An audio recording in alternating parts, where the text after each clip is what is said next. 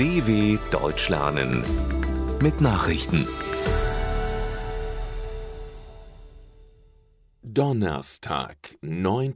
November 2023, 9 Uhr in Deutschland. Israel will Flucht in Süden des Gazastreifens weiter ermöglichen.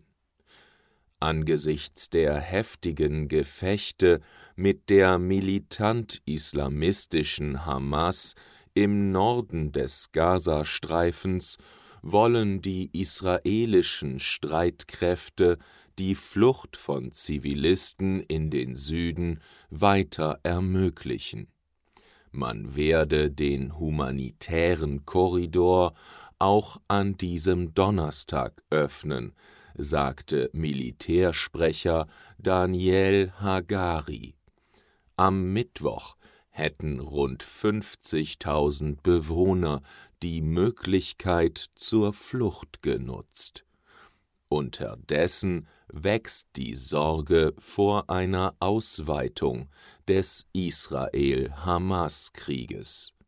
Nach Angriffen pro-iranischer Milizen flog das US-Militär in Syrien einen weiteren Luftangriff. Ziel soll ein Waffenlager der iranischen Revolutionsgarden gewesen sein. Gedenken an Reichspogromnacht.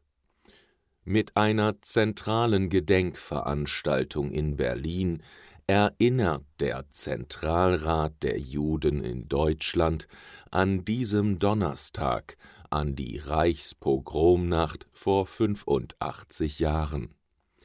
Bei der Veranstaltung in der Synagoge Beth Zion wollen Bundeskanzler Olaf Scholz und der Präsident des Zentralrats Josef Schuster eine Rede halten. Auch Bundespräsident Frank-Walter Steinmeier wird anwesend sein. Die Nacht vom 9. auf den 10. November 1938 gilt als Auftakt der systematischen Judenvernichtung durch die Nationalsozialisten. Zahlreiche Synagogen und jüdische Geschäfte wurden in Brand gesetzt. In den Tagen um die Pogromnacht wurden mehrere hundert Juden ermordet, Tausende wurden in Konzentrationslager verschleppt. Vatikan.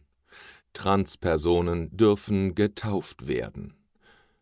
Transgeschlechtliche Menschen können sich grundsätzlich in der katholischen Kirche taufen lassen. Zudem dürfen sie, ebenso wie Homosexuelle, Taufpaten und Trauzeugen sein.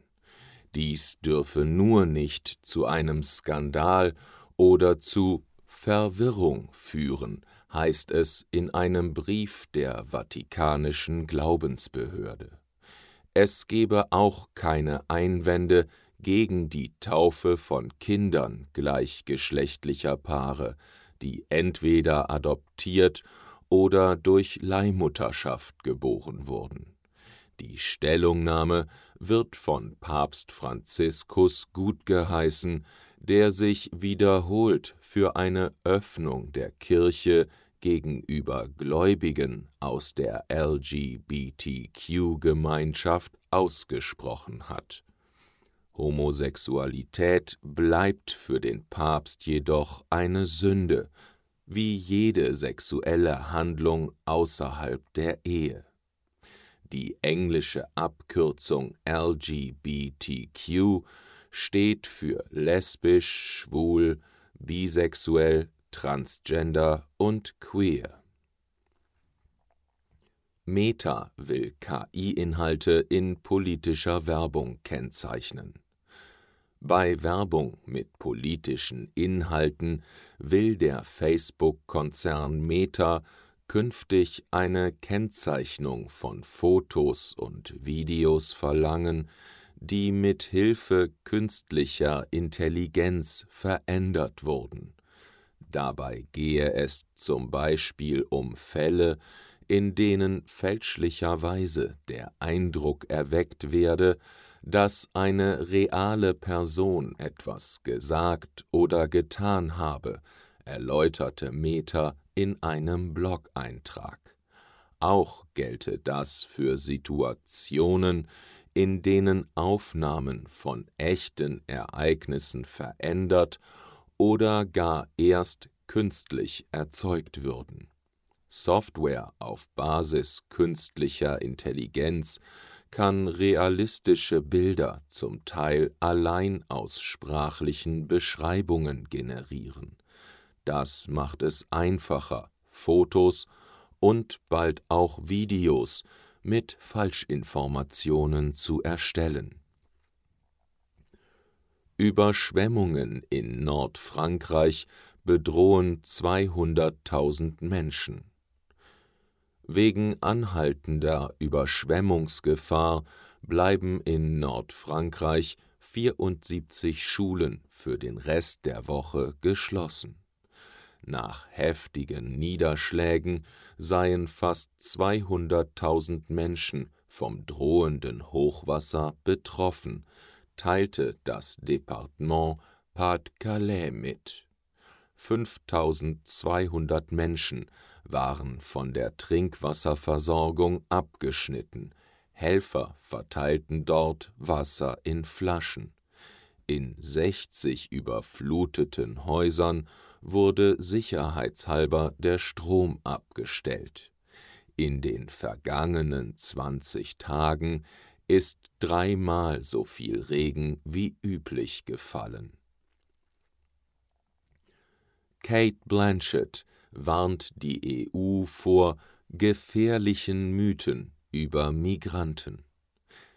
Die australische Filmschauspielerin Cate Blanchett hat die EU aufgefordert, gegen gefährliche Mythen über Flüchtlinge anzugehen. Der Weltstar äußerte sich als Botschafterin des UN-Flüchtlingskommissariats, UNHCR. Vor dem Europaparlament in Brüssel sprach Blanchett von einem Irrglauben, wonach jeder einzelne Flüchtling hier in Europa lande. Angst und Feindseligkeit hätten manche Regierungen dazu veranlasst, die Flüchtlingskonvention von 1951 als nicht geeignet darzustellen, um die Herausforderung zu bewältigen. Dabei sei die Konvention noch immer ein, so wörtlich, richtungsweisendes Menschenrechtsinstrument, das nicht nur relevant, sondern auch grundlegend für unsere gemeinsame Menschlichkeit ist. Soweit die Meldungen vom 9.11.2023. dw.com/langsame Nachrichten